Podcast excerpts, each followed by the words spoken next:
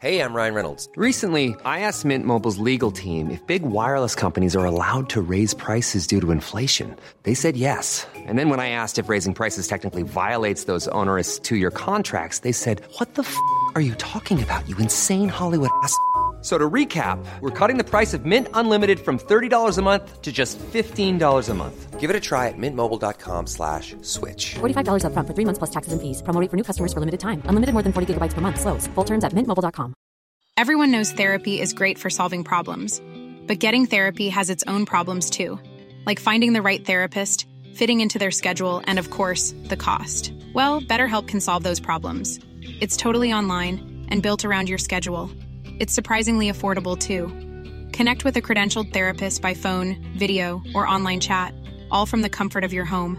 Visit betterhelp.com to learn more and save 10% on your first month. That's BetterHelp H E L P. Planning for your next trip? Elevate your travel style with Quince. Quince has all the jet setting essentials you'll want for your next getaway, like European linen, premium luggage options, buttery soft Italian leather bags, and so much more. And is all priced at 50 to 80% less than similar brands. Plus, Quince only works with factories that use safe and ethical manufacturing practices. Pack your bags with high-quality essentials you'll be wearing for vacations to come with Quince. Go to quince.com slash pack for free shipping and 365-day returns.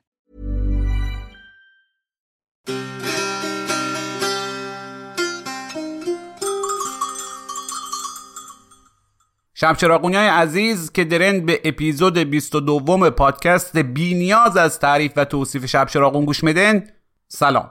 امیدوارم خوب و خوش و زنده باشین که خصوصا ای آخریه خیلی شرط مهمیه در شرایط کنونی که البته همونطوری که مستحضر هستن ما از وقتی یاد ما میه نه فقط در شرایط کنونی بلکه در شرایط حساس کنونی بوده و هستم و زبونم لال انگار حالا حالا ها هم خواهیم بود.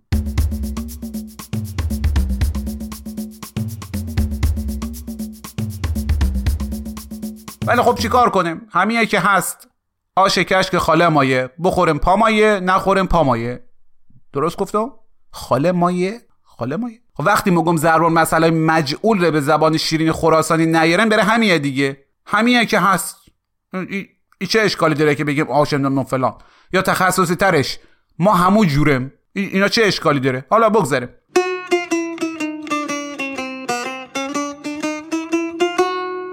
بله دوستان همیه که هست و ما هم چاره نداریم. جز ای که زنده باشیم و سعی کنیم حال ما خوب باشه و حتی حال دیگران را هم بهتر کنیم حالا هر کس به جوری. شماها در همون حدی که متنن ما هم در همین حد شب چراغون. به قول او شاعر شهیر خراسانی تو مگو همه به جنگن دوز صلح من چه آید. تو یکی نه هزاری تو شراغ خود برافروز. خب اپیزود قبلی چطور بود؟ منظورم اپیزود 21 که توش نسخه صوتی کامل استنداپ کمدی هارمونی رابطه سمفونی تخت خواب منتشر کردیم. خوب خندیدن لذت بردن به دیگران معرفی کردن. نگاه کنن وقتی بازخورد یا فیدبک نمیدن ما مجبورم اینجوری خفتتان کنم اول اپیزود جدید. ببینن طبق آماری که وبسایت میزبان شب چراغون به ما میده بالای 80 درصد مخاطبا از پادکست گیر Castbox برنامه های ما رو می‌شنون که این Castbox امکان گذاشتن کامنت ره داره. بعد کل کامنت های ما بعد از 21 اپیزود او هم چه اپیزودایی؟ به به به. بزنم به تخته. بله بعد از این همه اپیزود و بالای 25 هزار عضو یا subscriber شب چراغون فقط در Castbox چند تایه؟ عدد رنه مگم خاری تا ندوم. ولی نگاه کردم دیدم مثلا یک چهارم کامنت های یک پادکستیه که هزار تام عضو نداره و به قول معروف فنچه دیگه. حالا ما بخیل نیستم ما ولی خب این مقدار باز چی بگم؟ این محمد آقامو بوغ نظره این مقدار از این مقدار هم دوستان حدی داره دیگه. شما یک پادکست نشون بدن که یک استنداپ کمدی کامل بالای یک ساعته فقط بذاره توی یک اپیزودش. حالا بگذاریم ولش همین که کمی حال هر کسی که به شب چراغون گوش میده بهتر بره یا چیزی یاد بگیره یا اصلا سرگرم بره بازم خوبه. خودمان چراغ خودمان رو برافروختیم دیگه لابود تیش تیش تیش گرفته. تیش. تیش تیش گرفته. این دل که آتیش گرفته. خب ما در این اپیزود بازم به استنداپ کمدی می‌پردازیم و اصلا راستش رو بخین ما اقدر این هنر رو دوست دارم و درگیرشم که اگه به خودم بود و واجب کفایی نبود کلا شب چراغون رو اختصاص می‌دادم به استنداپ کمدی. حالا نمی‌دونم بگم نگم. خب بگم واز لابد میگن ای داره فضل تقدمش رو به رخ ما می‌کشه. نگم در مقابل تاریخ و هنر و بشریت مسئولم. ولش کن مگم. گلاب بروتان تا او جایی که می‌دونم ظاهرا اولین اجرای مستقل زیر نام استنداپ کمدی در ایران یعنی داخل ایران ره خود ای بنده یعنی محمود فرجامی انجام دادم در سال 1388 می‌تونن ویدیوش رو هم روی برگه اینستاگرام ما ببینن.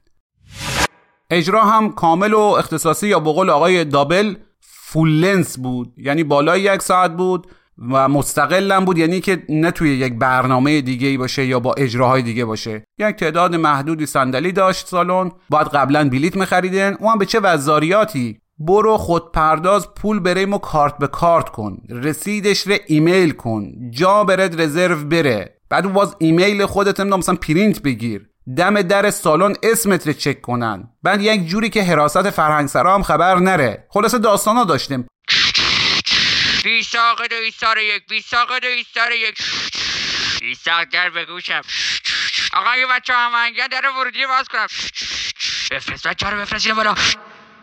با مزه تر از همه ای که خیلی ها با استنداپ کمدی اصلا آشنا نبودن. یعنی همین جوری چون تنز نوشته ها و خصوصا وبلاگ ما رو خوانده بودن و پسندیده بودن آماده بودن دیگه. خلاصه که همین 11 سال پیش وضعیت استنداپ کمدی تو ایران زمین تا آسمون فرق داشت. با الان که 10 تا برنامه تلویزیونی برش داریم و هزاران نفر دارن اجرا می‌کنن یا فکر می‌کنن دارن اجرا می‌کنن یا میخن اجرا بکن نه حالا هر چی دیگه بگذاریم مهمان امشب ما خیلی خاصه. بله بله می‌دونم که تقریبا همیشه این خاص بودن مهمانهای شب چراغون رو یادآوری و حتی در چشم کردم. ولی تقصیر ما چیه وقتی خواستن؟ بعدشم شما خودتا ببینن دیگه. رفتم شاخ شاخ عرصه پژوهش و تحقیق و کتاب نویسی استنداپ کمدی او هم در چه سطحی؟ آکادمیک و در سطح تمام هومه های دور و نزدیک و میانه خراسان که بهش سطح جهانی هم گفته میره. پیدا کردیم باهاش مصاحبه کردیم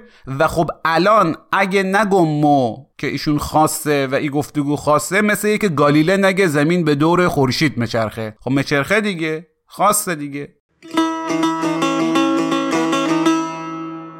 بله. آرزم به حضور تا که مهمان امشب ما پروفسور الیور دابله که به قول معروف از مای نالج یعنی تا اون جایی که ممدنم واقعا بی‌نظیره. کم نظیرم نه بی‌نظیره در زمینه پژوهش و تحقیق و نظریه استنداپ کمدی. حالا اسم ایشون رو نشنیدن احتمالا چون استنداپ کمدین خیلی شناخته شده نیست. ولی آی تا دل تا بخه در زمینه استنداپ کمدی کتاب و مقاله نوشته و تحقیق کرده و تدریس کرده و خلاصه کاری نیست که نکرده باشه. البته روی صحنه و توی کلاس و توی اتاق. بگذاریم حالا این محدودش کاری نداره. ما جناب دابل ره از قبل به خاطر پژوهشاش در زمینه استنداپ کمدی مشناختم. منتها زد و پارسال طرحی که برای برگزاری یک درس تئوری و عملی استنداپ کمدی در دانشگاه کالج کریستیانیای اسلو نروژ اسم درازی رفت. بله خلاصه طرحی که ارائه داده بودم به کمیته علمی University College Kristiania قبول رفت. و گفتن خب بفرما. ای چی رو بفرما؟ بفرما دیگه. یک درس اختیاری هفت و نیم واحدی تئوری و عملی برای دانشجوهای رشته هنر تدریس کن. کلاس ها هم فشرده. به زبان انگلیسی یک اجرای دست جمعی پایان ترم هم که توش نمره عملی رو لحاظ می‌کنم در آمفیتئاتر دانشگاه درن حرفم نباشه بیفت جلو.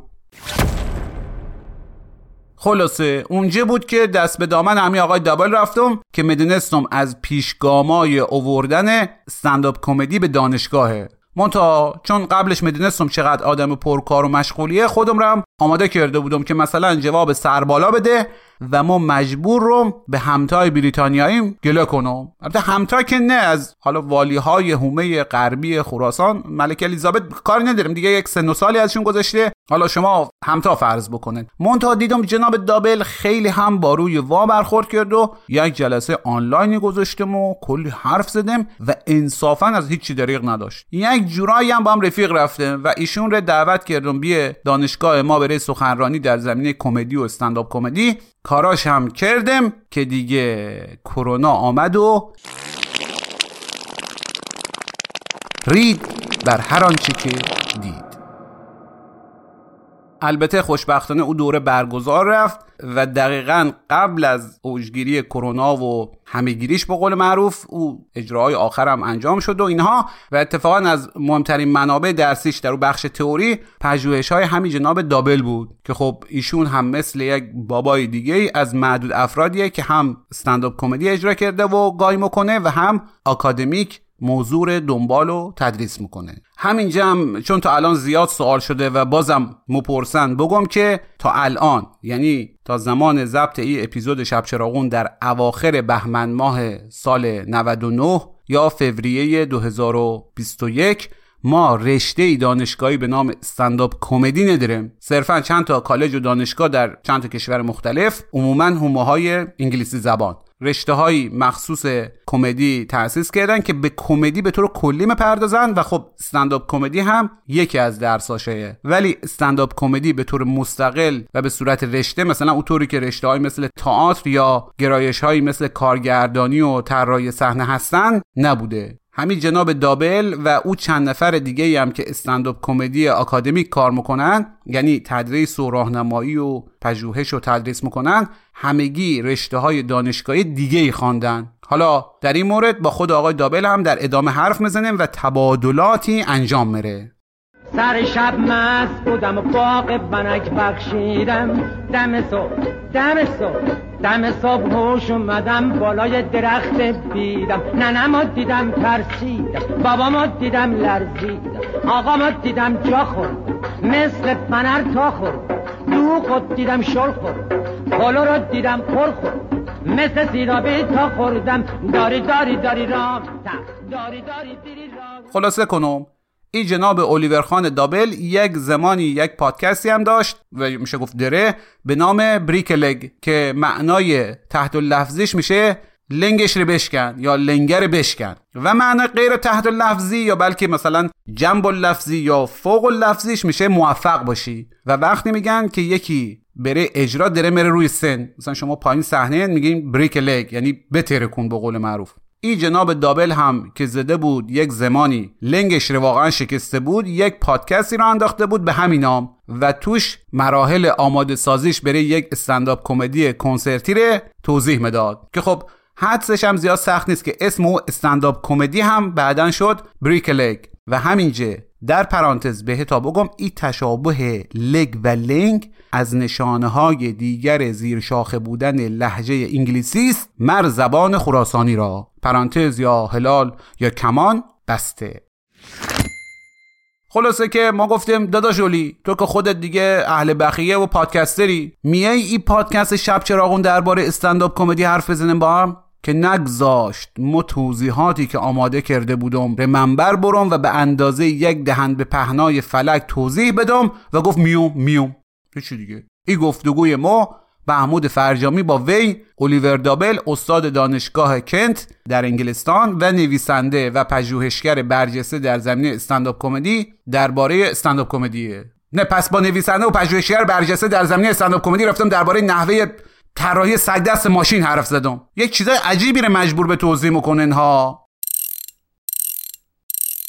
بگذارم حالا عزیزان. حتما به سلامت روان تا بها بدن بله گفتگو یا در واقع ترجمه و دوبله گفتگوی مور مشنون با الیور دابل که با یاری دو دوست عزیز نیلاب سرابی و رامبود رایگان انجام رفته و در انتهای اپیزود ما کمی باز در باره توضیح میدم. در ابتدای گفتگو ما به جای پرسیدن سوالاتی ابتدایی و غیر حرفه‌ای مثل استنداپ کمدی چیست و این حرفا یک راست رفتیم سر اصل موضوع و گفتگو با سوال بنیادین خراسانی شروع کردیم که همبره چی یا سووات Right, that's a so what? That's an interesting question. آره درسته همبره چی سوال جالبیه می‌تونه خیلی سوال تند و تیزی باشه. یه چیزی مثل الان دیگه چه کاری از دستت برمیاد زدی نوشیدنی من ریختی حالا داری این ریختی من نگاه می‌کنی. شاید هم یه سوال کاملا فلسفی باشه. هم برای چی؟ از سوال است که همه جوابایی توی کائنات رو میطلبه. یه چیزی مثل جاز فعل سوال هست از نظر من. حس می‌کنم وقتی می‌پرسی هم برای چی بهترین جواب من می‌تونه این باشه. اسکوبی تو تو دیلی تپا آره این جواب منه به هم برای چی. So that's my answer to so what. سوال بعدی از پروفسور دابل ای بود که چطور رفت که ایطور رفت مثلا دانشگاه کلاب درام استنداپ کمدی نمایش اجرا تدریس مکیوم اینجا کجیه ای به چرکی And that's a very good question. So I did perform. سوال خیلی خوبیه استنداپ اجرا کردم یه مدتی وسیله امرار معاش من بود هم به عنوان برنامه گذار هم به عنوان استنداپ کمدین چیزی که من رو به سمت دانشگاه کشون فکر می‌کنم تکمیل یه دایره بود. وقتی دانشجو بودم بعدش هم که دکترا میخوندم از اجرای استنداپ شروع کردم. در واقع در حینی که درسشو میخوندم اجرا هم می‌کرد. سال 1989 رفتم ادینبورگ برای اجرا. وقتی درسم تمام شد یه کمدین شدم. در واقع شد شغل بعد یه مدت به یه جایی رسیدم که دیدم خوب جلو نمیرم. خارج لندن زندگی می‌کردم. اونجا داشتن یه شغل واقعی به عنوان استنداپ کمدین اونقدر آسون نبود. ممکن بود ولی آسون نبود. فکر کردم خلاقیتم متوقف شده. کارم اونطوری که باید جواب نمیدن. اون موقع ازدواج کرده بودم. یه بچم داشتم. احساس کردم اعتماد به نفس این که تنها نونآور خانواده باشم رو ندارم. یعنی یه طوری که بشه روش حساب کرد بتونه شکم سه نفر رو سیر کنه. این بود که فکر کردم من باید یه شغل نرمال داشته باشم. بعد کتاب اول من منتشر شد. خب من مدرک دکترا داشتم یه کتاب نوشته بودم تجربه کاری تو این زمینه هم داشتم. فکر کردم کار تو دانشگاه می‌تونه خیلی جالب باشه. به عنوان یه شغل جایگزین برای دوره‌ای که نتونسته بودم یه کمدین خیلی موفق بشم. که البته هیچ وقت هم اتفاق نیفتاد. ترم اول دانشگاه هیچ کار مرتبطی با استنداپ انجام ندادم. درسی مثل تکنیکای بداهه درسی سال اول رو تدریس می‌کردم.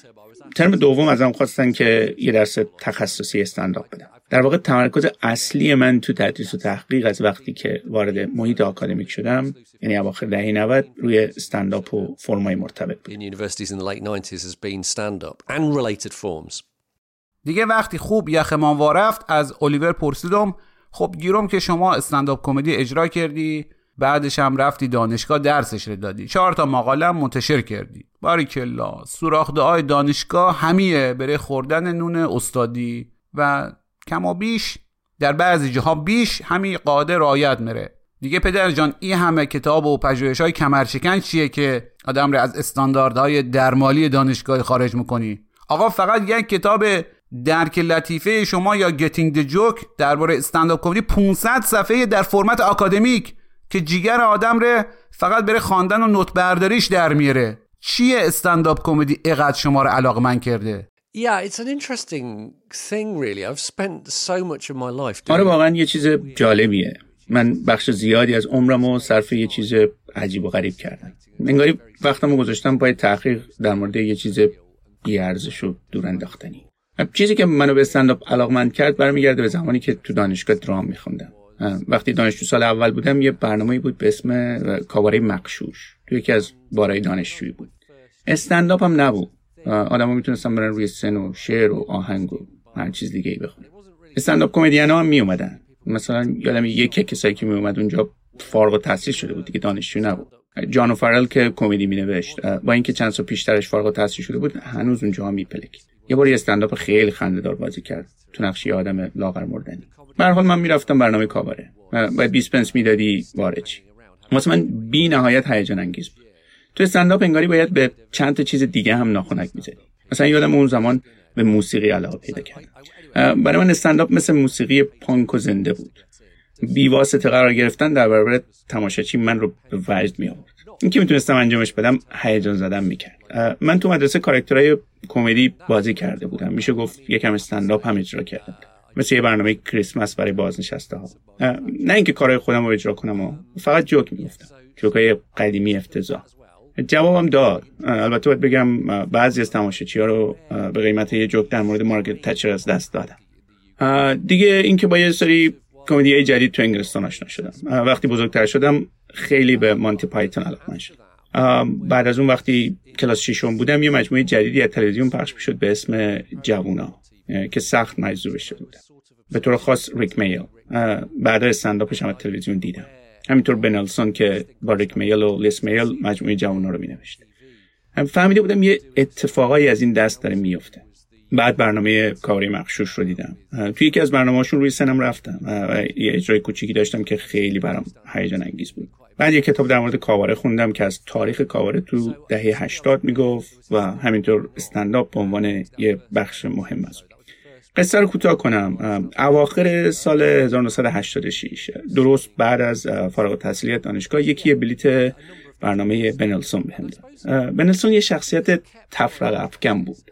هم توی ابتدای کارش هم وقتی خیلی معروف شده بود مردم این حس و انتقاد رو بهش داشتن که برای موفق شدن خودشو میفروشه. شوی بنلسون اولین برنامه درست درمون زنده استنداپی بود که من تا اون موقع دیده بودم. و به نظر من برنامه فوق العاده و درخشانی چیزی که علاقه من به استنداپ رو حفظ کرد سادگی قضیه بود که یکی می اومد با تماشاچی حرف می‌زد شوخی می‌کرد. مردم میخندیدن.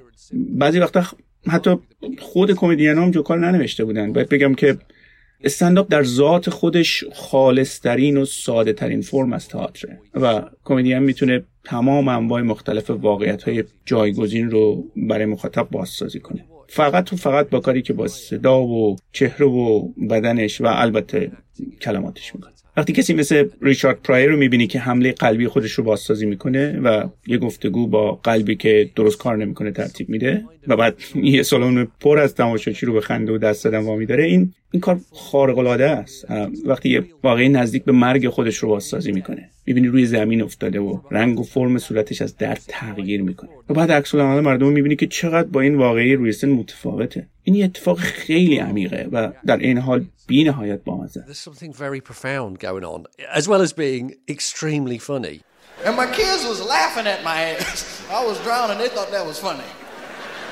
They laughed when I had a heart attack. They laughed. I was in the front yard. They went, ha ha ha. Said, Daddy's so funny. Look, he turning blue. I had to threaten to cut their allowance off to get them to call me an ambulance. My son said, oh shit, dad's serious. Don't fuck with the money. حالا وقتش رفت که برم سر همون سوال اول که استنداپ کمدی چیست منتها خب چون این سوال ابتدایی دون شعن ما و حتی شما بود اینجوری پرسیدم که به نظر شما که در اینجا دیگه شما یعنی آقای دابل استنداپ کمدی هنر یا سرگرمیه یا یک چیز دیگه ایه پاسخ دابل شنیدنی و نسبتا مفصل بود. Yeah, that is a really, really good question. خب آره این سوال خیلی خیلی خوبیه و بستگی به این داره که چجوری بهش نگاه کنی. باید بگم از بعضی لحاظ فرقی هم نمی‌کنه. دستبندی ها در واقع قصه های مفیدی که کمک می‌کنن دنیا رو آسون تر بشناسی اما بیشتر دستبندی ها هر چقدر بخوای نمونه های سختری رو توشون وارد بکنی باز برای فهمیدن درست دنیا ناکافی به نظر می‌رسه. به نظر من دستبندی ها فقط یه سری قاعده سرانگشتی هن. با تمام این اوصاف بذار نگاه کنیم به دستبندی هایی که گفتی آیا ژانر؟ اگه بپذیریم که استنداپ یه فرمی از تئاتر که البته خیلی نمیپذیرن فکر می‌کنم آره استنداپ یه ژانر. یه ژانر از تئاتر درست مثل ملودرام. آیا سرگرمیه. به وضوح بله. بودجه استنداپ تو بیشتر تاریخ به وجود اومدنش از جایی تامین نمی‌شده و یه فعالیت اقتصادی بوده. و برای اینکه یه فعالیت اقتصادی موفق داشته باشین مجبور این مخاطباتون رو راضی بفرستین خونه. یعنی باید سرگرم شن. اگه اسمش کمدیه یعنی قرار مردم رو بخندونی. یعنی خندوندی و سرگرمشون کردی و فرستادی خونه. آره سرگرمیه. آیا هنره؟ آره. به نظر من هم می‌تونی هنر محسوبش کنی هم صنعت. ولی مردم بیشتر مایلن استنداپ رو صنعت در نظر بگیرن تا هنر جالب اینجاست که بیشتر المان های استنداپ به عنوان صنعت پنهانن. آره وقتی یه کمدین میگه وقتی من این شو رو نوشتم داره به اون بخش صنعتش اشاره می‌کنه. ولی بیشتر مهارتش به عنوان صنعت تحت شعاع شخصیت و کاریزمای شخص قرار می‌گیره. طبعا یکی از عناصر استنداپ همون توانایی ذاتی شخصه مثل هر هنر خلاقی اکثر استنداپ کمدین اولش خیلی خوب نیستن و به مرور بهتر میشن. و با مهارت های استنداپ به عنوان صنعت آشنا میشن که مثلا چه جوری مخاطباشون رو به خودشون جذب کنن. نمی‌دونم مثلا چه جوری توجه خودشون رو بین مخاطب و مطالبی که میگن تقسیم کنن. خیلی از این مهارت ها اصلا مثل اینکه ایده یا جوکی رو یه بار اجرا می‌کنی و تو برنامه بعدی همون ایده رو به شکل جدیدی که خیلی جالب تر باشه اجرا می‌کنی. فکر می‌کنم اینا مهارت های استنداپ به عنوان صنعت. حالا آیا هنره من میگم هست؟ دلیل اینکه عموما به عنوان هنر بهش نگاه می‌کنن اینه که استنداپ رو چیزی کمتر از هنر می‌دونن در طی دو هزار سال ارزش کمدی کمتر از تراژدی بوده. اگه به یونان قدیم نگاه کنیم اونا تراژدی رو هنری والاتر از کمدی پذیرفته بودن. از این مثالا زیاده. مثلا تو انگلستان تو سی سال اخیر استنداپ رو متهم می‌کنن به از بین بردن تئاتر. انگاری این باور وجود داره که استنداپ توجه رو از هنر اصیل دزدیده. که به نظر من حرف مزخرفیه. هیچکس حق خاصی نسبت به مخاطب نداره. هر کسی باید این حق رو کسب کنه. اگه استنداپ مخاطب خودش رو جذب می‌کنه دلیلی بر گرفتن مخاطب تئاتر نیست. اما چیزی که هر چند وقت یه بار تو رسانه انگلیس بهش پرداخته میشه اینه که بله تئاتر یه هنر والاتر از استنداپه. من به این موضوع تو مقدمه یک کتابی که در مورد اجراهای عام پسند نوشتم اشاره کردم. در مورد عدم مشروعیت اجراهای عام پسند من جمله استنداپ کمدی بیشتر مردم بازی و اکت رو هنر محسوب می‌کنن و بازی هنر فوق العاده ایه من بازیگرا رو دوست دارم چه روی سن باشن یا سینما و تلویزیون. خیلی هیجان انگیزه وقتی دیوید تنت رو توی فیلم تلویزیون یا روی استیج ببینی یا مثلا جودی دنچ رو که یه نمونه عالی دیگه است. حالا بیاین انتخاب های خلاق یه بازیگر رو نگاه کنین. و اونا رو با یه کمدین مقایسه کنین یه بازیگر عموما خودش متنش رو خلق نمی‌کنه. یه بازیگر در واقع متنی رو که یکی دیگه نوشته تفسیر می‌کنه. نه همیشه ولی این یه قاعده کلیه. و عموما استنداپ کمدین ها متنای خودشون رو خودشون می‌نویسن.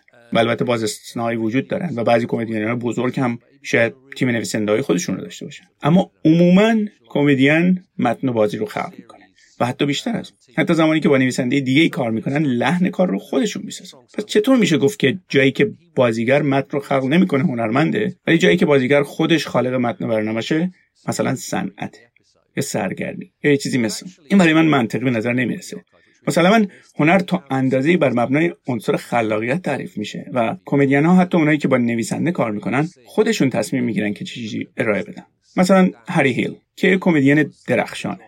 که بعد از یه مجموعه برنامه تلویزیونیش به یه ستاره واقعا بزرگ تبدیل شد. هرچند قبلش هم ستاره بود. با اینکه این برنامه استنداپ محسوب نمیشه ولی های استنداپ رو داره. تو اون مجموعه با یه تیم نویسنده کار می‌کرد. ما تو آرشیو دانشگاه یه سری یادداشتاش رو داریم که در جریان ساخت برنامه‌اش نوشته بود. می‌تونستی به وضوح ببینی که خود هری محرک اصلی بود. با وجود اینکه با نویسنده ها کار می‌کرد. به هیچ وجه نمی‌خوام کار نویسنده ها رو بی ارزش یا بی اهمیت جلوه بدم. چون طبعا نقش کلیدی توی کار داشتن که برای این کار استخدام شدن. ولی هری محرک اصلی برنامه بود. و به نظر من یه جورایی کارگردان یا طراح تولید محسوب می‌شده در کار. یا مثلا کمدین ایرلندی دیو که تو خیلی از کاراش با نویسنده ها کار کرده. اما هنوز حس می‌کنم که اون آدم اصلی کارا بوده. اون پرسوناژ رو به وجود می آورده نوع کمدی و نحوه نزدیک شدن به اون رو می ساخته و حدس می‌زنم تو کار به نویسنده ها خیلی فعال باشه آره نهایتا این که استنداپ کمدی هنره یا نه برمیگرده به معیارهای ارزشگذاری فرهنگی. و واقعا من اهمیت نمیدم که مردم استنداپ رو کوچیک فرض کنن هنر ندوننش و روی سطح پایینی از سرگرمی ببینن. در حالی که هنری باور نکردنی درش حضور داره. برید بریجیت کریستی رو ببینید. برید جوسی لانگ رو ببینید. برید استوارت لی رو ببینید. برید مارک تامس رو ببینید. و بعد به من بگید اینا هنر نیستن. من فقط میگم که اشتباه. الیور دابل مفصلا درباره تاریخ استنداپ کمدی از طریق دنبال کردن تاریخچه استعمال واژه تحقیق کرده. یعنی کلی آرشیو رو زیر رو کرده که ببینه واجه هایی مثل استنداپ کمدی و استنداپ کمدین و استنداپ کمیک از کی و چجوری به کار رفتن. از کارهای خیلی آموزندش هم ایه که اگه به موردی خورده که با یافته و نتایج قبلی خودش نمیخوانده اونا رو هم منتشر کرده. یعنی به قول معروف رو کار خودش هم رد و نقیز زده. توی یک نمونه یک مقاله منتشر کرد درباره تاریخچه واجه های مرتبط با استنداپ کمدی که یافته های قبلی خودش رو ده ها سال برد عقبتر. و بر اساس اون مقاله که در ژورنال آکادمیک کمدی استادیز منتشر رفت این تاریخ تا سال 1917 که دابل آگهی یک اجرای تنظامیز موسیقی را پیدا کرده بود که اجرا کننده خودش را استنداپ کمیک لقب داده بود عقب رفت. از الیور دابل پرسیدم قصه چیه و به نظرش استنداپ کمدی یا ایواژه حدودا از کی پدیدار رفته؟ علاقه من به مبدع واژه استنداپ کمدی برمیگرده به زمانی که داشتم کتاب دومم در کلاتیفه رو تو سال 2004 می نوشتم دلیل علاقه این بود که کتاب خیلی جالب از جان لایمن خوندم به نام استنداپ کمدی در تئوری. اون تو کتابش به نقل از لغتنامه آکسفورد نوشته بود که اولین استفاده از واژه استنداپ کمدی برمیگرده به سال 1966 وقتی این مطلب رو خوندم شگفت زده شدم. اول از همین که چرا من تا اون موقع به مبدأ واژه توجه نکرده بودم؟ دومین چیزی که شگفت زدم کرد این بود که یکی از اسطوره‌ای ترین شخصیت های هیت استنداپ کمدی لنی بروسه. و لنی بروس تو سال 1966 مرده. شما میگی که اون هیچ وقت واژه استنداپ کمدی استفاده نکرده در حالی که اسطوره استنداپ کمدی بوده. و این به نظر من اشتباه میومد این چیزی بود که منو به موضوع علاقه‌مند کرد. ولی از این جنبه عمیق‌تر هم مبدأ واژه استنداپ کمدی جالب توجهه. چون وقتی اسمی روی چیزی می‌ذاری به یه دستبندی جدیدی وجود و حیات میبخشی. می‌دونم که گفتم دستبندی ها قابل اعتماد نیستن. آره قابل اعتماد نیستن. ولی واقعا مفیدن. مثلا وقتی اولین بار واژه سلفی رو شنیدم می‌دونستم همچی پدیده ای وجود داره. ولی بعد از شنیدنش فهمیدم که او این یه کاریه که همه می‌کنن و متوجه شدم که این یه پدیده واقعیه نه فقط یه چیزی در پس زمینی ذهنم. آره به همین دلیل مبدا استفاده از واژه استنداپ مهمه. چون می‌تونیم بفهمیم آدما کی متوجه شدن استنداپ وجود داره. همیشه فرض می‌شده که استنداپ یه واژه آمریکاییه. اولین باری که در موردش نوشتم تو کتاب درک لطیفه بود که گفتم مبدأش سال 1959 به خاطر مصاحبه ای که روزنامه‌نگار بی‌نظیر و افسانه‌ای آمریکایی استاس ترکل با لنی بروس کرده بود.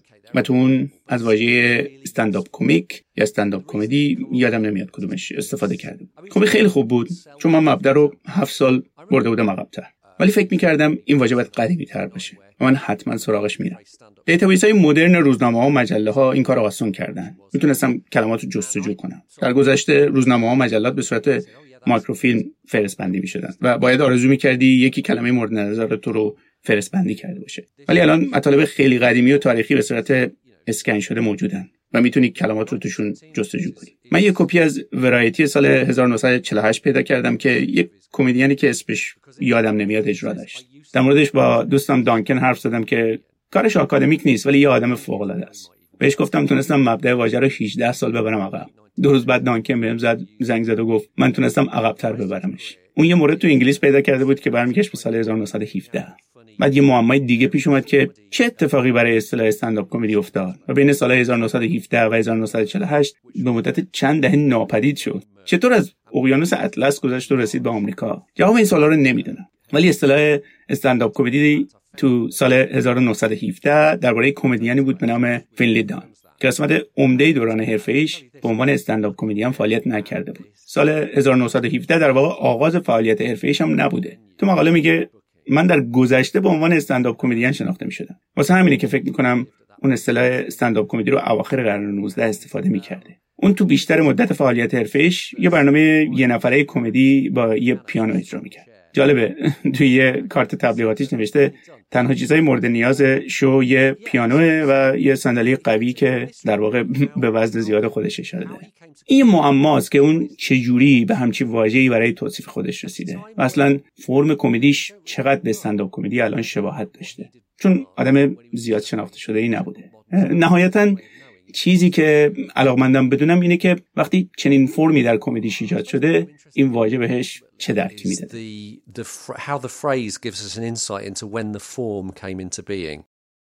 ای بزرگوار یعنی آقای دابل یک جای نوشته بود که استنداپ کمدی آنگلوفونه ما در اینجا استاد رخفتش کردم که هم منظور شما چیه؟ یعنی اصالتا انگلوساکسونه مثلا انگلیسیه آمریکاییه. یا به بیان دیگر بالاخره اصالتا استنداپ کمدی مال کدوم حومه خراسانه؟ من فکر می‌کنم استنداپ از نقطه نظر تاریخی یه فرم اجرا به زبان انگلیسی بوده و باید بگم به طرز شگفتآوری در تمام دنیا انتشار پیدا کرده. و الان کمدینایی هستن که به زبانهای مختلفی اون رو اجرا می‌کنن و این اتفاق فوق العاده ایه حالا یا ریشش انگلوساکسونه یا نه بستگی داره چقدر بخواین به عقب برگردید فکر می‌کنم استنداپ به عنوان یه سرگرمی مدرن ساختار یافته احتمالا از کشورهایی مثل انگلستان، آمریکا و همینطور کانادا و استرالیا شروع شده. اما بازم میگم بستگی داره چقدر بخواین به عقب برگردید. اصلا مقاله میخوندم که می‌گفت مارک توین تو قرن 19 اجراهای شبیه استنداپ داشته. شما می‌تونی رد استنداپ رو تا تکگویی آدما تو سالن‌های اجرای چند منظوره دنبال کنی. می‌تونی به اجراهایی که ازشون ضبط شده گوش کنی و بگی آره این خیلی شبیه استنداپ امروزیه. همینطور این مسیر رو تا حالا دنبال کنی و ببینی کمدین ها یکی بعد از دیگری میان و فرم اجراشون هی شبیه تر و شبیه تر به اجراهای امروزی میشه. اما اگه آدمهایی رو در نظر بگیریم که به تنهایی با کلامشون و عمدتا بر پایه کمدی آدم رو سرگرم می‌کردن شما اینو می‌تونین تو اکثر فرهنگا پیدا کنین. درسته؟ قصه گوها مثلا در تمام دنیا وجود داشتن شما اگه صدها سالم به عقبتر برگردین مثالهایی تو فرهنگ غرب می‌تونین پیدا کنین. دلغک ها تو تئاترای پادشاهان انگلستان علمان هایی تو اجراهاشون وجود داشته که به استنداپ شبیه بوده. یا مثلا داریوفو به عنوان یه نمونه ایتالیایی که به عنوان استنداپ کمدین شناخته نمیشه و اون رو به عنوان بازیگر نمایشنامه نویس و کارگردان می‌شناسن. خیلی از شوهای تک نفرش خیلی به استنداپ شبیه و ایده خیلی از شوهاش برمیگرده به داستانهایی که باهاش بزرگ شده و بعضی از متنای تکگویاش اگه دنبالشون کنی می‌رسی به اجراهای باستانی رومی ها من شرط میبندم تو خاورمیانه آفریقا آسیا همه جای دنیا. می‌تونید مثالهایی پیدا کنید از تکگویی کمدی و شما می‌تونید بگی اینا نهایتا ریشه های به وجود اومدن چنین فرمی بودن. راه های مختلفی برای توضیح چیزها وجود داره و شما می‌تونی مسیرهای مختلفی رو دنبال کنید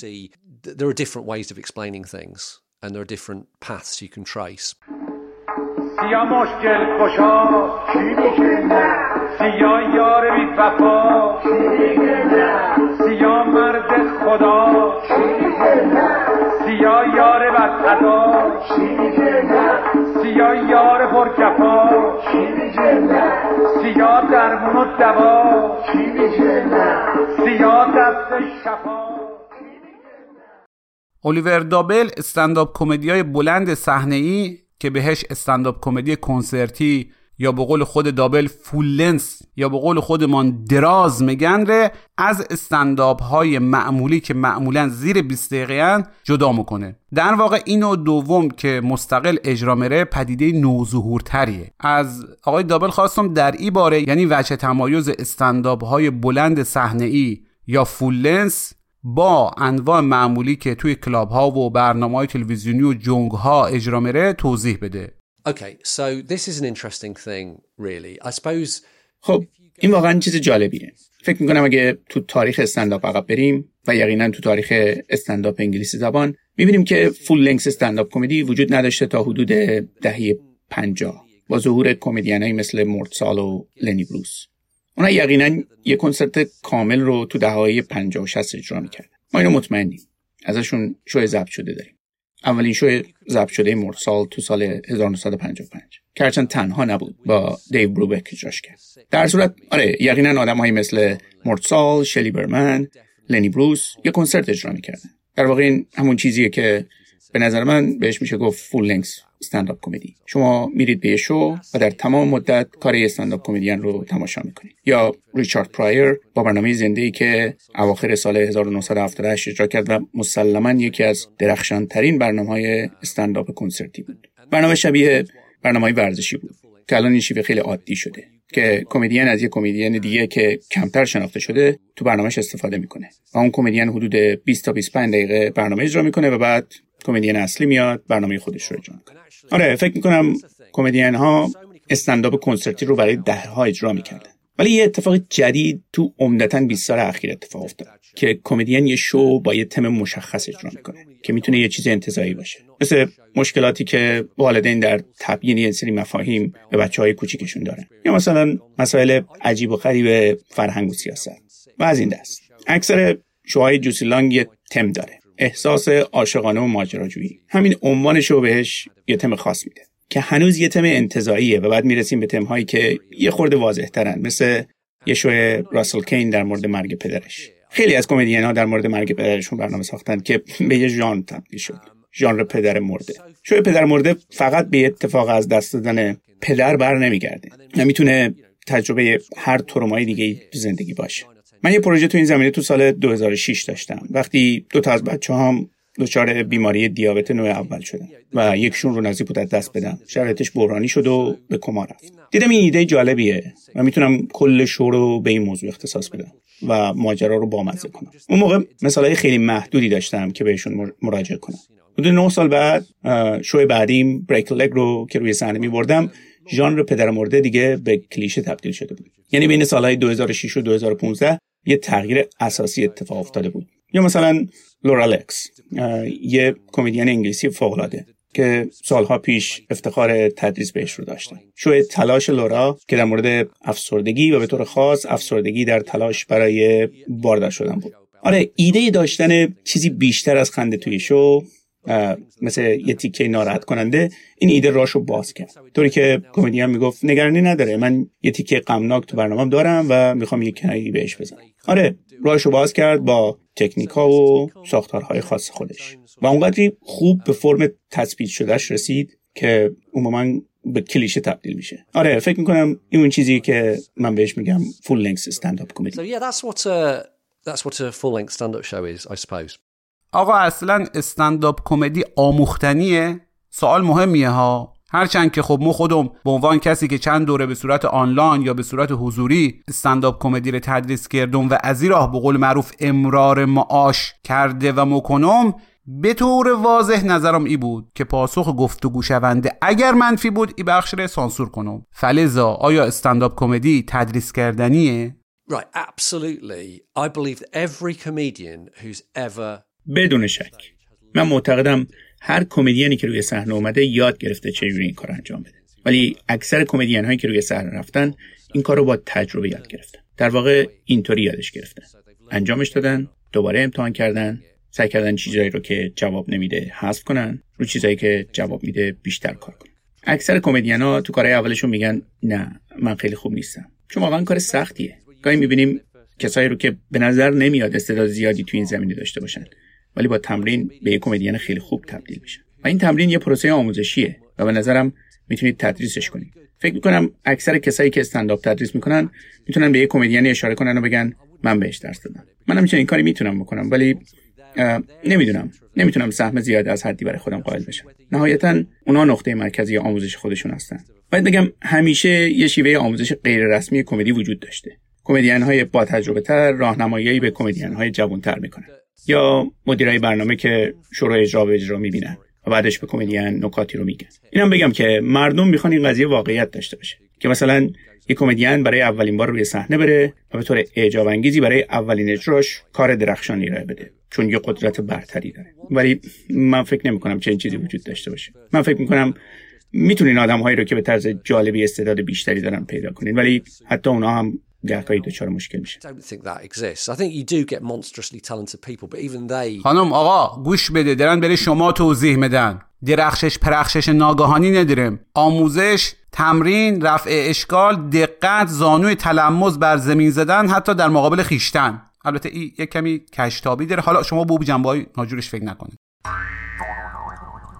ضمنا ما با خواندن بعضی آثار الیور دابل به این نتیجه رسیدم که ایشون همچین نظر مثبتی به کتابهای خودآموز استنداپ کمدی نداره و این موضوع رو باش مطرح کردم که خب واز هم بره چی یعنی مشکل شما با کتابهای خودآموز استنداپ کمدی که ماشاءالله به زبان انگلیسی دیگه به شمار نمیان بس که زیادن چیه Okay. Now I don't have anything fundamental. خب من هیچ مشکل بنیادی با کتابای خودآموزی که توضیح میدن چطوری استنداپ کمدی هم بشید ندارم. و احتمالا می‌تونن کتابای مفیدی هم باشن.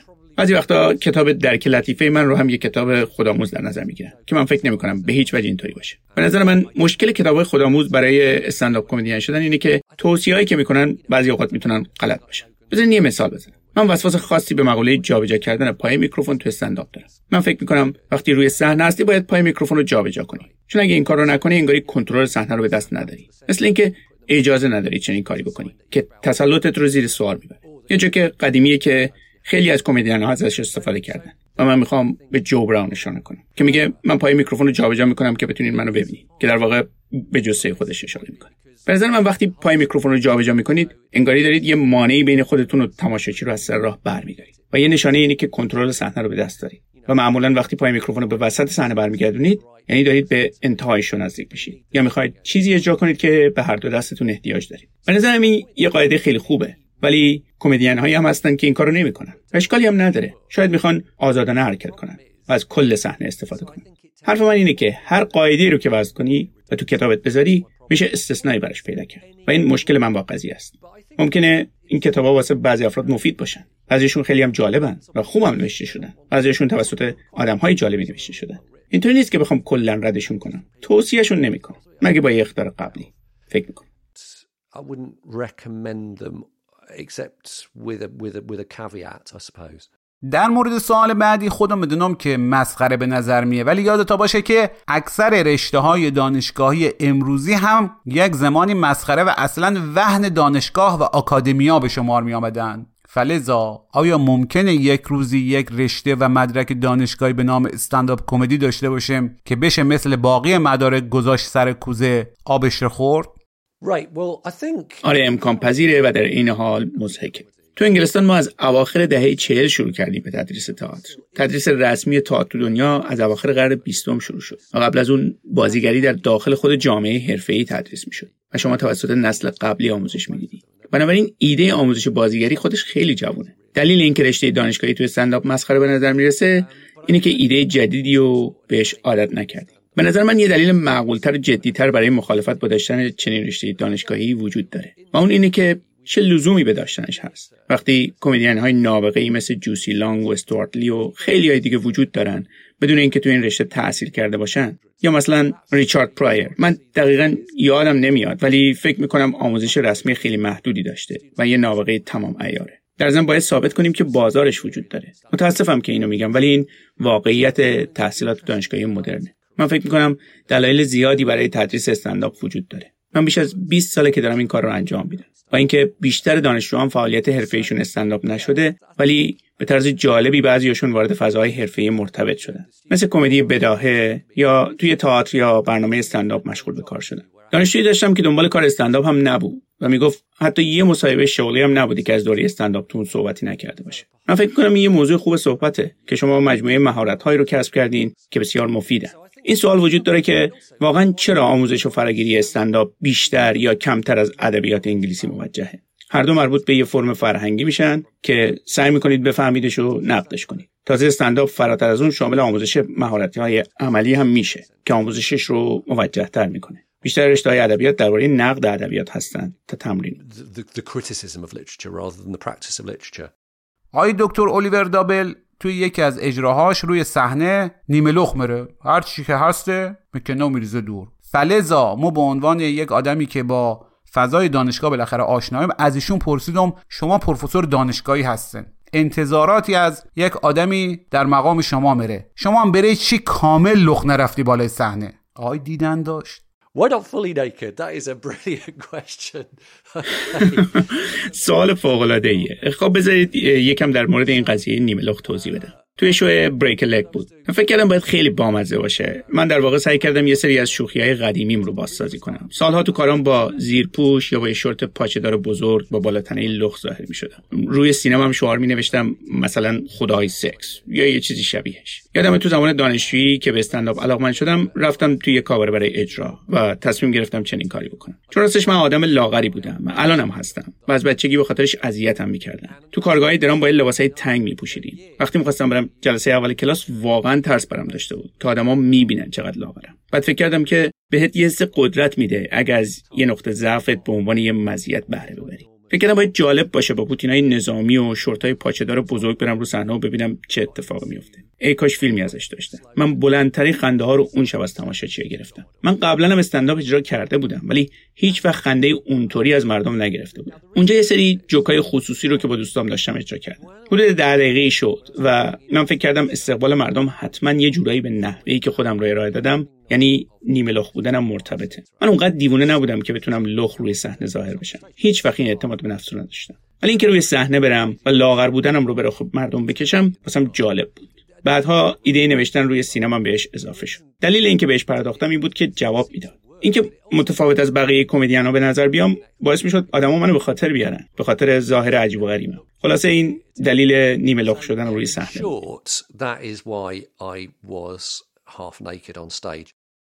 از معدود کتاب های درباره استنداپ کمدی که به فارسی ترجمه رفته کتاب خنداننده شو اثر جودی کارتره که این خانم کارتر مدرس و نویسنده معروفی در این زمینه جودی کارتر کلا تاکید زیادی روی مقدم ضربه داره و در همین کتاب هم دائما تکرار می‌کنه و معتقده که اگه چیزی به شکل مقدم و ضربه یا setup punch در نیه اصلا مناسب استنداپ کمدی نیست. از الیور دابل که توی یکی از کتابهاش این نظر جودی کارتر رو به چالش کشیده بود پرسیدم جریان چیه؟ هم بره چی باز به قول معروف؟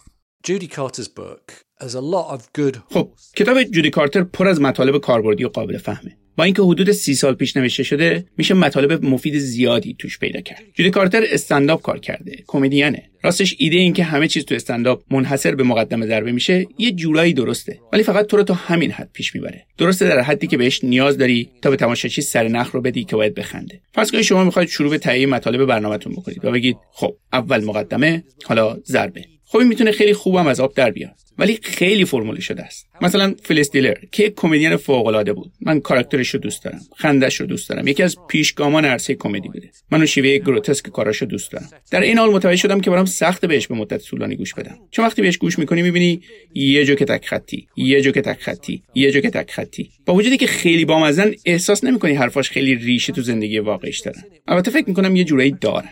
ولی زندگیش رو که تو کاراش توصیف می‌کنه خیلی اقرار شده و گروتسکه. اشکالی هم نداره.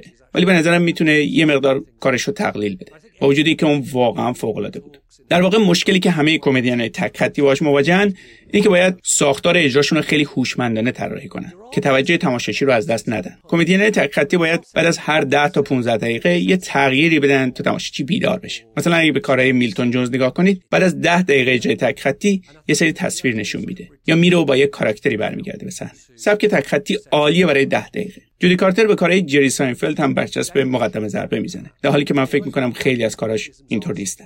آره حتی کمدینایی که یه سبک آزادی تو اجراشون دارن و ماجرا تعریف می‌کنن و مبنای کارشون مقدمه ضربه است. همه اونها مقدمه دارن ولی با یه برداشت وسیع تر از مقدمه. مقدمهشون می‌تونه تون کمدین باشه یا حتی صحنه. بله مقدمه ضربه یه جورایی تو پس زمینه ذهن هر کمدینی جریان داره. ولی تقلیلش به صرفا مقدمه ضربه کار خطرناکه مثلا بیلی کانلی یا سارا میلیکان رو ببینید. کارشون پر از ماجرا و قصه است که تعریف می‌کنن. ماجرا قصه جزی از استنداپه و اشتباه اگه بگیم نیست. وقتی بگید که اگه مقدم ضربه به طور خاص و واضح تو کار دیده نشه استنداپ نیست این استنداپ رو به طرز غیر واقع بینانه ای محدود می‌کنه. آرزون به حضور شما که پیش از انجام این گفتگو ما توی برگه اینستاگرامم اعلام کردم که الیور دابل مهمان ما خواهد بود. و دوستان اگه سوالی دارن در زمینه استنداپ کمدی نه پس در زمینه سگدست در زمینه استنداپ کمدی دیگه بپرسن. یکی از پرسش ها پرسش خانم بهار بود که پرسیده بود وقتی استنداپ کمدی اقدر عمیقا به زبان و فرهنگ وابسته چطوری میشه استنداپ کمدی ساخت که توی زبان ها و فرهنگ های بیشتری قابل فهم و لذت بردن باشه؟ Now that is a really interesting and brilliant question. یه سوال واقعا جالب و فوق العاده است. من فکر می‌کنم شما کاملا درست میگی. استنداپ ریشه در زبان و فرهنگ داره. پای استنداپ در واقع رسیدن کمدین مخاطب به نقطه مشترکه. در واقع چیزی که هر دو میشناسنش. استیون کیماس یه مثال خوبی تو این زمین است. اون عادت داشت با نسل‌های مختلف تو تماشاچی صحبت کنه. مثلا تو دهه 40 زندگیش بود ولی یه مشاهداتی از زندگی آدمایی که تو دهه 70 عمرشون بودن رو تو کارش وارد می‌کرد. بعد با یه مخاطب جوانتر صحبت می‌کرد می‌گفت متولد چه سالی هستی؟ و اونم یه سالی رو می‌گفت. بعد اون جواب می‌داد زیر شلواری من از تو سنش بیشتره. بعد به چیزی اشاره می‌کرد که اون جوان می‌گرفت ولی یه آدمی تو سن سال من نه. یه چیزی مثل یه ویدیوی یوتیوب. به نظر من اون رسیدن به نقطه مشترک با مخاطب چیز خیلی جالب و مهمیه. بعضی از کمدین ها هم یه شیوه جهانی تر رو انتخاب می‌کنن و به چیزایی اشاره می‌کنن که بیشتر مردم می‌گیرن مطلب. که البته این خیلی شیوه ایدالیستی محسوب میشه. بستگی داره چطوری انجامش بدی که دایره وسیعتری از مخاطب رو پوشش بدی. مثلا مایکل مکینتایر. من اون رو به طور خاص بامزه نمی‌دونم ولی اون رو به خاطر مهارتاش تحسین می‌کنم. اون یه کمدین فوق العاده است به نظرم. می‌بینی که به وضوح از مطالب بحثانگیز تو کاراش اجتناب می‌کنه واسه اینکه محدوده مخاطباش رو وسیعتر کنه. مثلا جایی می‌گفت من نمیگم طرفدار کدوم تیم فوتبال هستم چون ممکنه بعضیا از من بدشون بیاد کمدی اون فقط در مورد چیزهای عادی و روزمره صحبت می‌کنه. مشاهداتش از رفتن به سینما سوپرمارکت یا هر چیزی از این دست. و جالبه که خیلی تو انگلستان بهش علاقه دارن. اون بیشتر در مورد ویژگی عجیب و غریب خودش صحبت می‌کنه و در مورد کارهایی صحبت می‌کنه که هر مردی می‌کنه. ولی اگه کاراشو تجزیه تحلیل کنی اون داره در مورد زندگی معمول طبقه متوسط تو انگلستان صحبت می‌کنه. اگه این مطالب رو توی کشوری که چندان وضعیت پایداری نداره یا کشوری با آزادی کمتر خیلی از اونا غلط به نظر می‌رسن. خلاصه بگم برای اینکه از موانعی که زبان و فرهنگ ایجاد می‌کنن عبور کنید باید رفرنس هایی که بهش اشاره دارید دایره وسیعتری رو در بر بگیرن. البته شیوه دیگه هم برای این کار وجود داره. و اون اینه که با مردم صحبت کنید و بگید می‌خوام یه جوک در مورد همچی چیزی بگم. معادلش تو کشور شما چیه؟ مثلا یه شو از مارگارت چو تو انگلستان دیدم. به نظر من خیلی خوب بود و خیلی روی موضوع کار کرده بود که کارش رو با فضای انگلستان تطبیق بده. و این یکی از چیزایی بود که اجراشو عالی کرده بود. یا مثلا یه اجرای پتنازوال که من خیلی ازش خوشم میاد. جالب اینجا بود که اون یه بخش کامل در مورد یه رستوران زنجیره آمریکایی داشت و به معنای واقعی کلمه کوچکترین تلاشی برای خوروندنش به مخاطب انگلیسی انجام نداد. ولی کمترین تأثیری روی موفقیت اجراش هم نداشت. چرا؟ چون ما تو انگلیس از طریق فیلم موسیقی بازی آمریکایی آشنایی کامل با فرهنگشون داریم. حتی اگه یه چیزی رو ندونیم می‌تونیم بفهمیم که ایده چیه و می‌تونیم جاهای خالی رو خودمون پر کنیم. سوال بعدی از الیور دابل سوال علی رضایه که در همونجا پرسیده بود که ما به عنوان استنداپ کمدین چی کار کنیم که استنداپ کمدی هامان رو قویتر و تاثیرگذارتر کنیم؟ و اصلا واقعا استنداپ کمدی می‌تونه چیزی رو تغییر بده؟ And that is a brilliant question again. بازم یه سوال فوق العاده است. فکر می‌کنم سوال اصلی در واقع اینه که قدرت استنداپ کمدین در چیه؟ چه قدرتیه که به یک کمدین لذت میده؟ شما می‌تونید به این سوال به شیوه‌های مختلفی جواب بدید. بیشتر کمدین ها ممکنه بگن قدرتی وجود نداره. می‌تونیم در مورد سیاست صحبت کنیم ولی کوچکترین تأثیری نداره. من فکر می‌کنم این رو از روی تواضع میگن چون خیلی سخت چیزی دیگه ای بگی. چون ممکنه بقیه اس کنن که چقدر احمق و مغروری که مثلا من دارم دنیا رو تغییر میدم. من فکر می‌کنم که هر چیزی دنیا رو تغییر میده. تبلیغات فیلم کتابا زبان همه اینا دنیا رو تغییر میدن. اینکه چقدر تاثیر می‌ذارن یه قضیه دیگه است. من فکر نمی کنم که استنداپ به هر گونه ایش کوچکترین تأثیری روی اوضاع جهان نداره.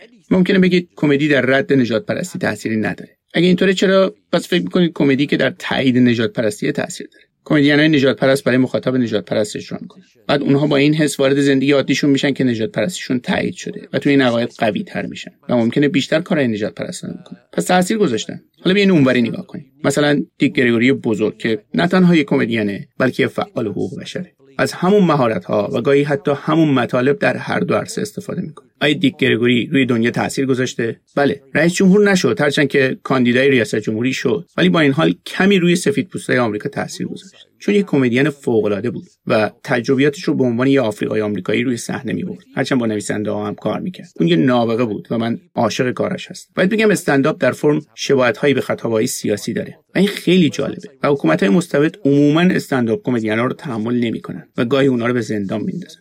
مثال بارزش لنی بروس که تو اون اجرای معروفش در حین اجرای زنده دستگیر شد. و چیزی که باعث دستگیری شد جوکی بود که در مورد استفاده آمریکا از بمب اتم در انتهای جنگ جهانی دوم گفت. تو شوی ضبط شده می‌تونید بشنوید که دستگیر میشه. شما ممکنه فکر کنید کمدین ها تاثیر روی مخاطبشون ندارن ولی دیکتاتورها چنین فکری نمی‌کنن. همکارم سوفی کورد درباره این موضوع نوشته و به خوبی اون رو توضیح داده. یکی از دوستانم مارک تامس یک کمدین فوق العاده است. کارهای مارک عملا قانون رو تغییر داده. اون یک کمپین موفق در متوقف کردن ساخت یه صد داشته. به خاطر تاثیرش روی محیط زیست و همچنین زندگی گروه اقلیت تو ترکیه. البته تو اون کمپین تنها نبود. شما مسلما می‌تونید مثالهایی پیدا کنید که کمدین ها چیزی رو تغییر دادن. حتی اگه چیز کوچیکی بوده باشه. چیزی که مهمه اینه که بدونید چی رو هدف قرار دارید باید ببینید کی سزاوار شوخی های شماست و چه چیزی از اون آدم بدی ساخته. من فکر کنم ترکیب استنداپ کمدی با یه نوع دیگه از اکتیویسم خیلی خوبه. جوسیلانگ یه مثال خیلی خوب تو این زمین است مثل مارک تامس. جوسی حدود ده سال پیش یه شو اجرا کرد به نام تور واقعیت جایگزین. با یه سری کمدین دیگه به یکی از شهرهای داغون انگلستان رفت و توی ون و توی فضای عمومی یه شو مجانی اجرا کرد که نه تنها مردم رو سرگرم می‌کرد بلکه اونها رو از قطع شدن یه سری خدمات شهریشون مطلع می‌کرد. این یه شیوه فوق العاده اکتیویست بودنه. به نظرم کارهای جوسیلانگ و دیک رو ببینید آره من این دو نفر رو واقعا به خاطر سیاست کاریشون تحسین می‌کنم و البته مارک تامس که فوق العاده است و خیلی دیگه. خیلی دیگه. And you know, Mark Thomas as well, of course, brilliant, and, and lots of others, lots of others. دیگه چون به انتهای گفتگو نزدیک می‌رفتیم و آقای دابل هنوز او سنت حسنه و بسیار واجب تعریف و تمجید از ایرانی ها و هندوانه گذاشتن زیر بغل مخاطب ایرانی رو به جا نیاورده بود ما مجبور رفتم یک جورایی به آقا بفهمونم که دیگه وقتشه. و به قول معروف از وقتش هم خیلی وقت گذشته که شما یک حالی باجی چیزی به ما بدی. دیگه بالاخره اسم بردن از چهار تا کمدین ایرانی بریتانیایی مثل امید جلیلی و شاپی خورسندی و تاکید بر که ایرانی ها یا همون Persian ها با مزه ترین مردمان دنیایان که بدیهیه که. مگه نه؟ Yes, بله من فکر می‌کنم ایرانی ها Persian ها با مزه ترین آدم های دنیا هستن. نمی‌دونم جالبه جدی بگیرم این سوالو. راستش من چیز زیادی در موردش نمی‌دونم. فکر می‌کنم امید جلیلی یه کمدین فوق العاده است. همینطور شاپی خورسندی. شاید چون تعداد زیادی کمدین ایرانی نمی‌شناسم نمی‌تونم جواب مناسبی به این سوال بدم. ولی شرط میبندم شما هم یه تاریخ غنی از فرهنگ کمدی تو ایران داری نمی‌دونم حسی میگم. اما چیزی که من رو به کمدین ها علاقمند می‌کنه نقطه نظرهای غیر معمولشونه و همینطور اضافی نگاه کاملا متفاوت. من که مرد انگلوساکسن سفید پروتستان دگر جنسگرا هستم. در واقع تو انگلستان یه بلیت لاتاری بردم با تمام امتیازاتی که میشه تصور کرد. جدا از یه دوره‌ای که پول زیادی نداشتیم غیر از اون همش امتیاز بوده واسه من. من واقعا دوست دارم بدونم زندگی از نگاه مردم چجوریه. من واقعا دوست دارم از کمدین هایی بشنوم که از یه نژاد دیگه کمدین هایی که از یه کشور دیگه اونایی که گرایش جنسی دیگه ای دارن و کمدین های زن. اگه شما دقیقا مثل من نیستید این به چشم من یک امتیاز دیده میشه. از این نظر که بیشتر احتمال داره از شما خوشم بیاد. یکی از دلایلی که به امید جلیلی و شاپی خورسندی علاقمند شدم این بود که اگرچه تو انگلیس بزرگ شدن ولی تجربه بزرگ شدن به عنوان یه آدم از خاورمیانه تو انگلیس رو دارن. اونا می‌تونن در مورد تمام تصورات غلط غربی ها از مردم خاورمیانه صحبت کنن و باهاش بازی کنن. فکر می‌کنم امید یه کمدین بی نهایت بامزه است. یکی از کارهایی که می‌کنه رقص مضحکشه در این حال می‌تونه به طرز خیلی هوشمندانه در مورد سیاست صحبت کنه و این فوق العاده است و مسلما به عنوان جنبندی ایرانی ها پرژن ها بامزه ترین آدم های دنیا هست And definitely, to sum up, Iranian slash Persian people are the funniest in the world. وطنم ای شکوه پا بر جا در دل کشور روزهای خب این گفتگوی این جانب یعنی محمود فرجامی بود. با اون جانب یعنی دکتر الیور دابل پژوهشگر و صاحب نظر برجسته در زمینه استنداپ کمدی و استاد دانشگاه کند در بریتانیا. منتها علیه غربی حومه میانی خراسان که اختصاصا برای پادکست شب چراغون انجام رفت. به عبارت دیگه برای اولین باره که این گفتگو اینجا منتشر میره. هرچند که ممکنه آخرین بار نباشه. خب در اینجا ما باید چند تا تشکر بکنم. اول که از اولی جان. توضیح بدم که اولی صورت کوتاه و خودمونی اولیوره که خب ما برای که نشون بدم چقدر ما با هم ندار هستم مگم اولی. لکن ایشون به طور رسمی اولیوره او هم به صورت دابل. بعد نوبت مرسه به دو عزیزی که برای ترجمه و ویرایش و دوبله ای گفتگو خیلی زحمت کشیدن. اولی نیلا به سرابی که بزن به افتخارش او دست قشنگره.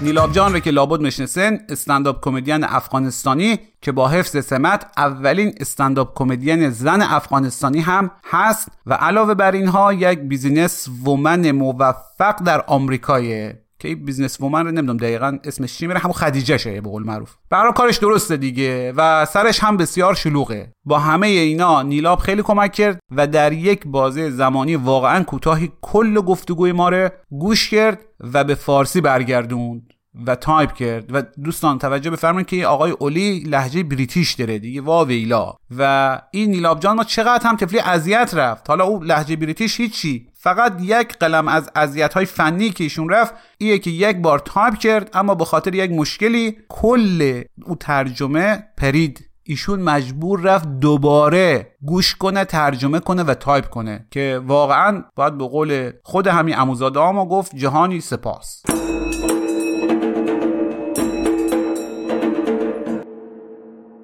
دوست دیگه ای که خیلی کمک کرد رامبد رایگان بود و هست که صداش روی صدای الیور دابل شنیده. این رامبد دانشیار دانشگاه در رشته مهندسی مکانیک در یک دانشگاه تو تگزاس که اتفاقا در همین زمانی که درم این اپیزود رو ضبط می‌کنم یک برف و بوران شدیدی او طرفا رفته که دیگه تو همه خبرهام آمد و پاک زندگی فلک زده ها فلج رفته. چند وقت پیش هم اتفاقا سیل آمد خانهش رو برد. قبلش هم بریکلگ رو به معنای تحت و لفظیش روی خودش پیاده کرده بود و خلاصه خیلی آدم بدبختی ایران بود.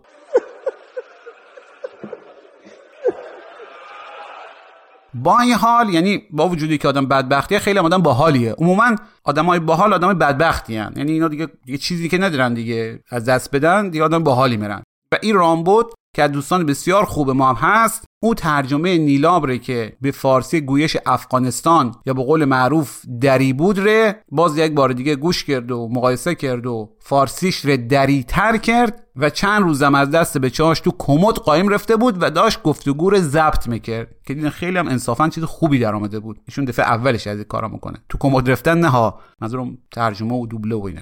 و به قدری هم این آقای دکتر دانشیار مهندسی مکانیک ابزار دقیق بود که چهار دقیقه یک بار زنگ مزد به ما که اینجا چی بذارم؟ اونجا چجوریه فلان معادل بهتر نیست بهمان بره؟ بره چه اینجش اجوره؟ اوتور بهتر نیست؟ صابون چرا کف می‌کنه؟ چرا جولی هف هف می‌کنه؟ چیکار کنه؟ چرا پیشی با بو می‌کنه؟ چیکار کنه؟ چرا سگ او او می‌کنه؟ چیکار کنه؟ چرا خاله آروغ می‌زنه؟ خودشو به صندوق می‌زنه؟ چرا گل روی پرده زار و سفید و زرده. چرا چرا اون پیر زنه هی مافون می‌زنه. صفحه هاش فرنگیه صفحه هاش فرنگیه بابا دیگه این چه رنگیه؟ آخ یک ساعت دو ساعت و یک روز دو روزم نه ها دو هفته حداقل. خلاصه که در یک کلام بگم این بزرگوار ماره. بوغت رو بذار داداش. بوغت رو بذار می‌خوام بگم چیکار کرد. بوغ ندارم بوغ ندارم من تموم کردم. اقند که تو بوغ مصرف کردی توی اپیزودا. باشه. ایشون ما رو نمود تا این کار رو تموم کرد. دارم در مورد آقای رامبود صحبت می‌کنم. ولی انصافا با که بار اولش بود خوب در آورد و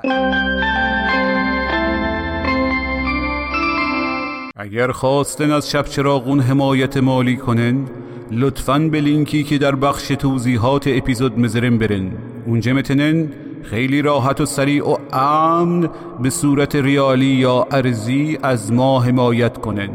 اگر هم خواستن حمایت حالی کنن که خب لطفا درباره شب چراغون با دیگران حرف بزنن. حرفای خوبا؟ مثلا توی مایه که اینا چقدر کارشا درسته و اگه شب چراغون رندی از بالات رفته و اینا. از بالات رفته در گویش ما یعنی از کفت رفته. ولی واقعا که از بالات رفته دیگه. حالا به هر حال. بستگی داره که شما بیشتر اهل کف بشن یا اهل بالا باشن یا کامنت بذارن بره ما در جایی که ممکنه. یا پیام بفرستن به هر حال یک جوری به ما بگین که از کدوم اپیزودا خوشت آمده. یعنی بیشتر خوشت آمده. یا به نظر تا چیکار کنم که به اون مقامات والای کیفی یعنی مقام والا و معظم چخچخی برسیم. بالاخره یک هانی هونی چیزی بکنن دیگه. ما جلو در همسایه آبروداری کنیم. نگن اینا نادار ناچارن. اصلا مخاطباشاد یک جورین اگرم همه ای کارا رو با هم کردن که خب دیگه خیلی دمتا گرم. یک نکته رم اضافه بکنم که این آهنگایی که استفاده کردن با صدای زنده یاد مرتزا احمدی کیفیت مناسبی نداشت به خاطر اینکه اینها رو ما سالها پیش زمان واقعا تقیانوس که رو نوار کاست بود از طریق سیمکشی شخصی از پشت رادیو ضبط به کارت صدای کامپیوتر دیجیتالش کردم. دیگه واقعا طریق زایه‌ای بود. اصلا ما میکارم نبودم. تو اون زمان خیلی کار جالبی بود و نسبتا پیچیده. به همین خاطر اینا کیفیت مناسبی نداره. اولا که اصلا رو نوار کاست بود بعدش هم که دیجیتالی کردنش دیجیتالی کردن من در آوردی بود.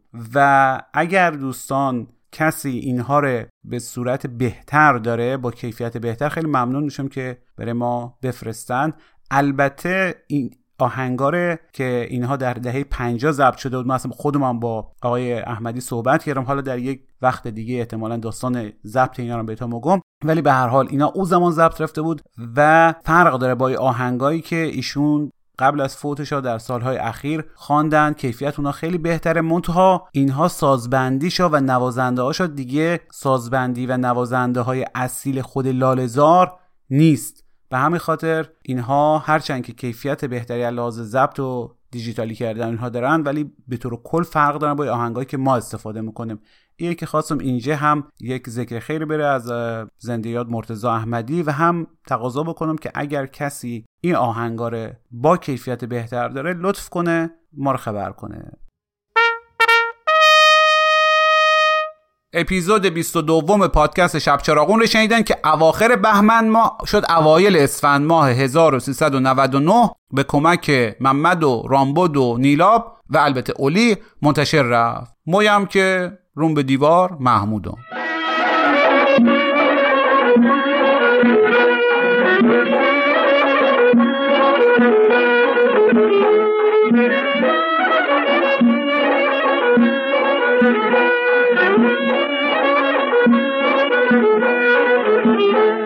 ارباب خودم سلام علیکم.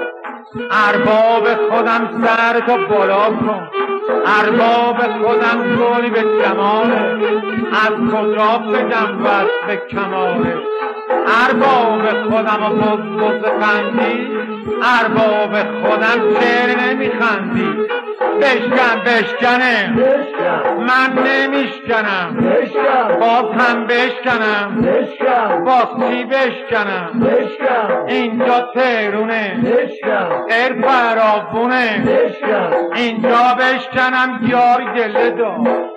اونجا بشکنم یار گله داره این عاشق بیچاره چقدر حوصله داره مادر زن و مادر زن مادر زن و مادر زن بالا من ترم کرده توبه بسترم کرده از خونه درم کرده حاجی فیروزم کرده سالی یک روزم کرده.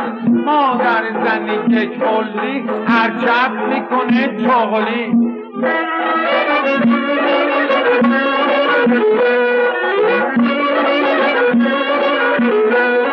Thank you.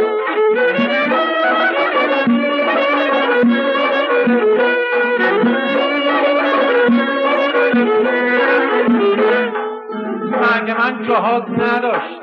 یک جان نماز نداشت. هیچی به جاش نداشت.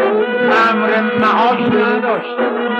چه بطاق نداشتم یه دست لباس نداشتم نه نه هم بی هم نه نه هم بی هم نه نه دل قلم این بر دلم شور نیست. بر دلم شور می‌زد این بر دلم لول می‌زد بچه تو دلم پول می‌زد این جور و اون جور می‌زد چه ساز و سنتور می‌زنه آی گل و ننا آی گل و ننا انار سرخ و سمنون دوستی می‌خوای درون گوجه می‌خوای برقون پسته می‌خوای دامپون آلون می‌خوای پوراسون لواشک می‌خوای لواسونه هر چی می‌خوای تو ترونه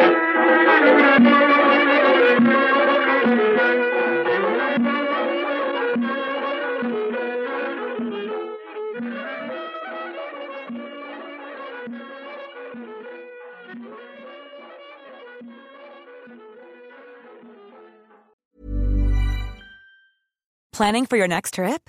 Elevate your travel style with Quince. Quince has all the jet setting essentials you'll want for your next getaway, like European linen, premium luggage options, buttery soft Italian leather bags, and so much more. And is all priced at 50 to 80% less than similar brands. Plus, Quince only works with factories that use safe and ethical manufacturing practices.